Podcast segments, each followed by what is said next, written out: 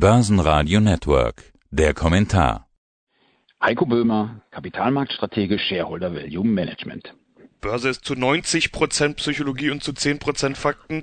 Das viel bemühte Zitat von Börsenaltmeister André Costolani. Und in den meisten Fällen bedeutet Psychologie ja Sentiment, also Stimmung. Äh, mir fällt es gerade schwer, die Stimmung wirklich einzuschätzen. Wir haben die Bullenmeinungen, wir haben die Bärenmeinungen, aber der Markt macht mehr oder weniger nichts draus, so als würden die sich gegenseitig neutralisieren. Wie ist denn die Stimmung gerade aus Ihrer Sicht? Oder kann man das mit Sommer- und Urlaubsstimmung vielleicht schon ganz einfach zusammenfassen?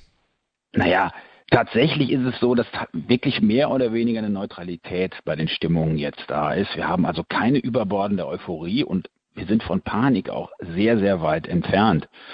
Das sieht man an den, an den Umfragen, die gerade laufen, die ja immer für kurzfristige Phasen gemacht werden, also für 30 Tage und auch für sechs Monate.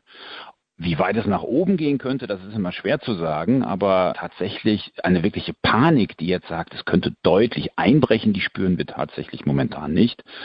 Das zeigt eben auch, dass die Basis, die wir gerade haben, noch ziemlich, ziemlich gesund ist und gut möglich tatsächlich, dass der Sommer und die Urlaubsphase da auf jeden Fall auch eine Rolle spielen. Also das kann man wohl auch um diese Jahreszeit mal sagen. Was man aber doch gesehen hat, solche Dinge wie der IFO-Index, also auch ein Stimmungsindikator, rückt mehr in den Fokus. Welche Rolle spielt dieses sogenannte Sentiment denn inzwischen an der Börse?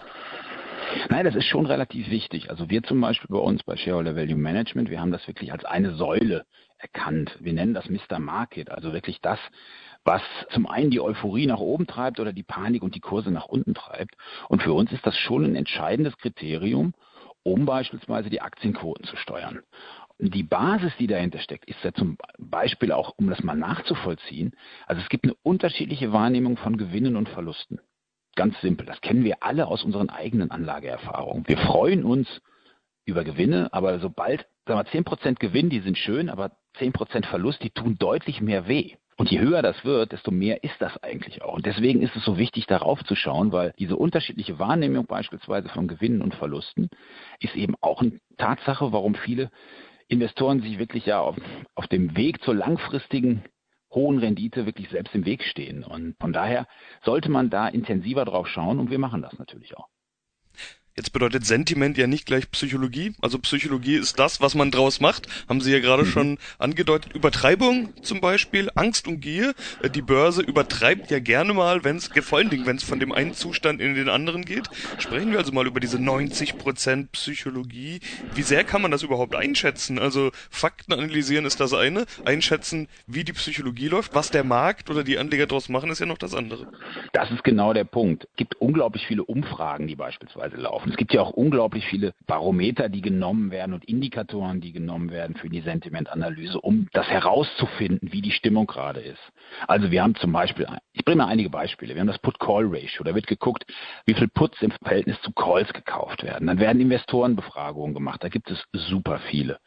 Dann werden Markteinschätzungen von Börsenbriefschreibern herangezogen als Basis der Bargeldbestände von Investmentfonds aber auch Insider-Transaktionen und die Volatilitätsindizes. Also es ist wirklich eine große Bandbreite, die herangezogen wird, um das Ganze greifbar zu machen. Daran sieht man eigentlich auch schon, wie schwierig es ist, greifbar zu machen.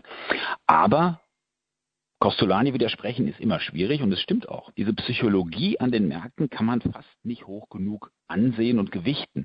Denn natürlich sind fundamentale Daten wichtig, um Unternehmen überhaupt einschätzen zu können. Aber die Kurse werden nun einmal davon getrieben, ob ich in kürzester Zeit steigende oder fallende Kurse erwarte. Das ist jetzt relativ theoretisch, hilft aber tatsächlich, wenn man sich diese vielen Indikatoren mal genauer anguckt, wirklich sehr gut auch, um aktuelle Einschätzungen zu machen und dann beispielsweise die Aktienquote auch zu steuern.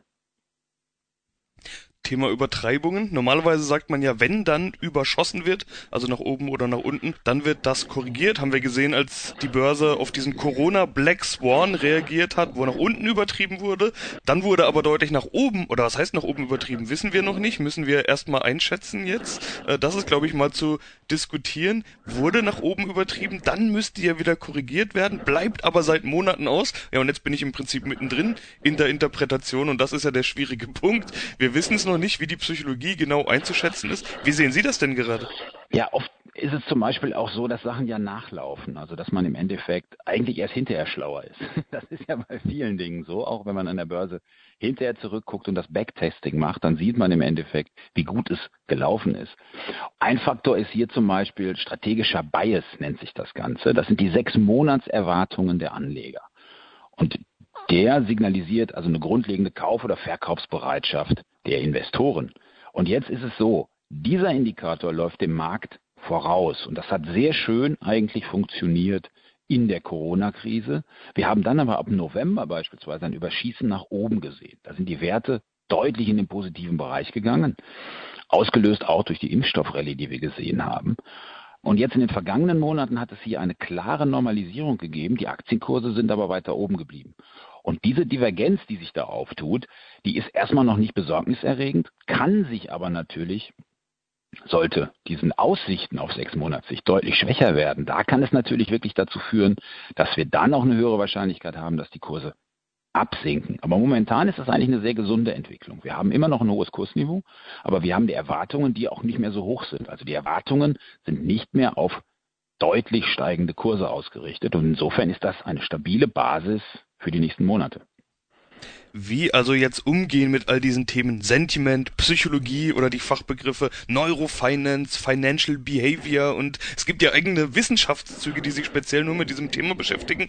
Sie geben ja auch die Möglichkeit, ja, mehr dazu zu lernen, Informationen dazu zu bekommen. Es gibt eine Veranstaltungsreihe, bei der Sie über dieses Thema sprechen.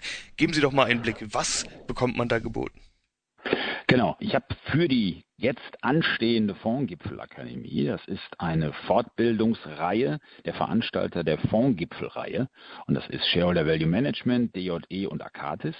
Und da habe ich einen Vortrag vorbereitet, einen ausführlichen Vortrag vorbereitet zur Sentimentanalyse, wo ich wirklich viele Dinge nochmal genau beleuchte und wo ich auch genau auf unser Mr. Market Cockpit beispielsweise eingehe. Das ist nämlich ein Bereich, wo wir bei Shareholder Value Management aktiv die Aktienquote steuern und das auch auf Basis der Sentimentanalyse. Aber das ist nur einer von vielen Vorträgen und das Schöne ist, die ganze Veranstaltung ist für zehn bis zwölf Tage frei zum Zuschauen und man hat dann die Möglichkeit, dort, wenn man alle Vorträge gehört hat und die passenden Fragen dazu zu beantworten, dann hat man die Möglichkeit, dort sechs Credit Points zu bekommen. Und das ist natürlich eine schöne Möglichkeit, gerade jetzt, wo viele Veranstaltungen in Präsenz ja nicht stattfinden und das für die Berater natürlich ein wichtiges ja, Tool ist, um sich fortzubilden.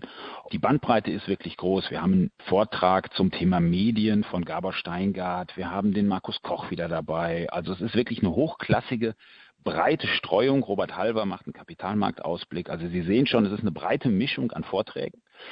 Und das Schöne ist eben, man hat auch mehrere Tage Zeit, sich das anzuhören. Und es gibt ja mal Abende, wo kein Fußball läuft und dann kann man auf jeden Fall auch mal sich fortbilden. Ja, wo findet man denn mehr dazu? Wo bekommt man die nötigen Informationen? Das ist Fondsgipfel-akademie.de. Dort kann man sich kostenlos für die Veranstaltung anmelden. Und das Schöne ist, auch wenn es jetzt die zweite Akademie ist, man kann dort auch noch die Vorträge der ersten Akademie sich angucken aus dem Frühjahr. Allerdings natürlich jetzt hat man nicht mehr die Möglichkeit, dafür die Points zu bekommen, aber fürs Basiswissen ist das natürlich auf jeden Fall eine schöne Sache. Und wenn man angemeldet ist, kann man dann eben auch im Herbst wieder mit dabei sein und dann bei der nächsten Auflage sich weiter fortbilden, denn Gerade auch im Bereich der Psychologie muss ich sagen, macht es wirklich Spaß, sich auch mal ein bisschen einzuarbeiten und Fortbildung bringt da auf jeden Fall was. Denn auch wenn viele Investoren weltweit aktiv sind, so die Psyche, die funktioniert doch in vielen Bereichen ziemlich gleich. Und dafür habe ich noch ein schönes Beispiel. Kennen Sie das Ultimatumspiel? Ultimatum? Ja. Um, um was geht's da? Das ist eigentlich eine ganz simple Versuchsanordnung. Vielleicht kann man das zu Hause mal auch machen. Die Grundidee ist, man hat 100 Euro und zwei Personen.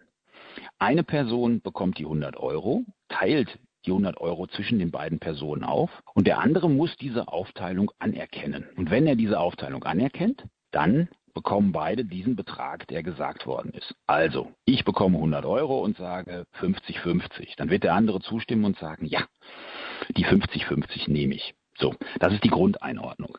Jetzt machen viele von sich aus natürlich schon mal 60-40. Was würden Sie machen, Herr Leben?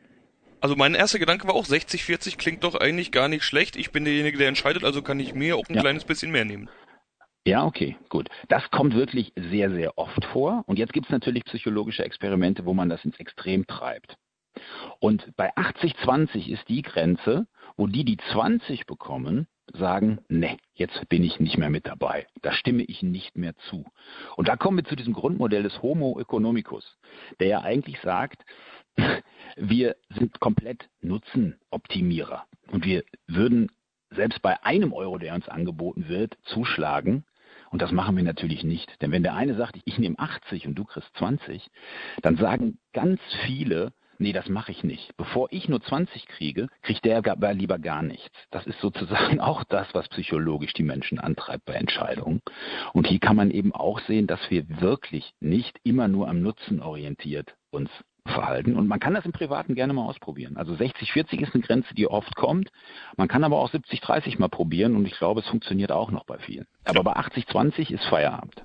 Eigentlich müsste man doch auch selbst also so wie Sie es gesagt haben, eigentlich ist doch, wenn ich 10 bekomme als nichts, ist ja eigentlich schon 10 mehr, weil sonst habe ich ja null. Also eigentlich. Ja, eben, genau, richtig. Genau, das ist dieses logische Herangehen, wo man aber dann die Übervorteilung so, so sehr sieht, dass man sagt, nee, diese 10, die will ich jetzt auch nicht, weil der andere kriegt ja 90, obwohl ich ja eigentlich, das ist genau der Punkt, Herr Leben, weil ich ja eigentlich nichts bekomme.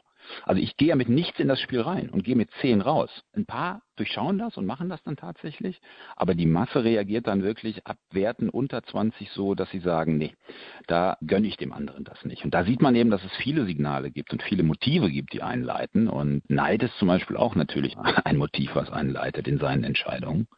Ja, und Missgunst. Und äh, es ist nicht immer nur wirklich nutzengetrieben, was wir treiben. Und das ist so ein Ausgangsaspekt dieser Börsenpsychologie. Und äh, noch ein Praxistipp zum Schluss von mir, wenn man sich selbst mal ganz kurzfristig in dieses Thema einarbeiten will. Es gibt den Fear and Greed Index von CNN. Kann man einfach auf der CNN-Webseite abfragen.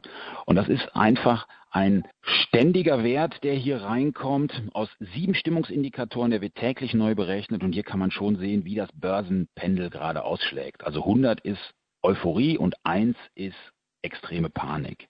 Und hier kann man wirklich sehen, wie schnell sich die Stimmung beispielsweise auch an den Märkten drehen das ist einfach mal spannend zu schauen, wenn man nicht wirklich weiß, was gerade so an den Märkten los ist und wohin es geht. Wichtig hierbei zwei Faktoren. Zum einen sind viele Indikatoren hier zu früh zu pessimistisch. Das muss man im Hinterkopf haben.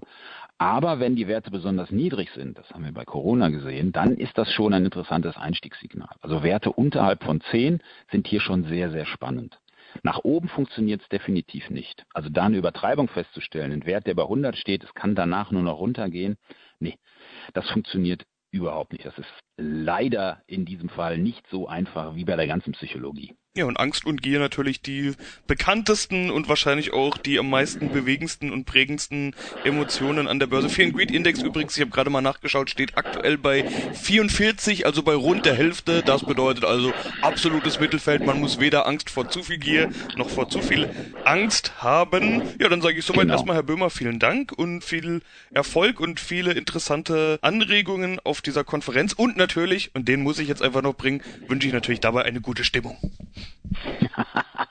ja, herzlichen Dank. Und ja, ich freue mich, wenn der ein oder andere Zuhörer mit dabei ist, denn das ist jetzt nochmal eine große Online-Veranstaltung. Wir fiebern ja alle den Präsenzveranstaltungen ab September entgegen. Aber ich glaube, so ein Format wird auch weiterhin online angeboten, weil es eben die Flexibilität liefert. Aber ich glaube, ab September wird es wirklich die ein oder andere Veranstaltung geben, wo wir uns sicherlich auch mal sehen werden, Börsentage oder was auch immer. Und das ist dann doch mal wieder ach, eine Rückkehr in die Normalität, die wir uns alle verdient haben und auf die wir uns alle freuen. Börsenradio Network AG. Wir machen Börse hörbar und verständlich.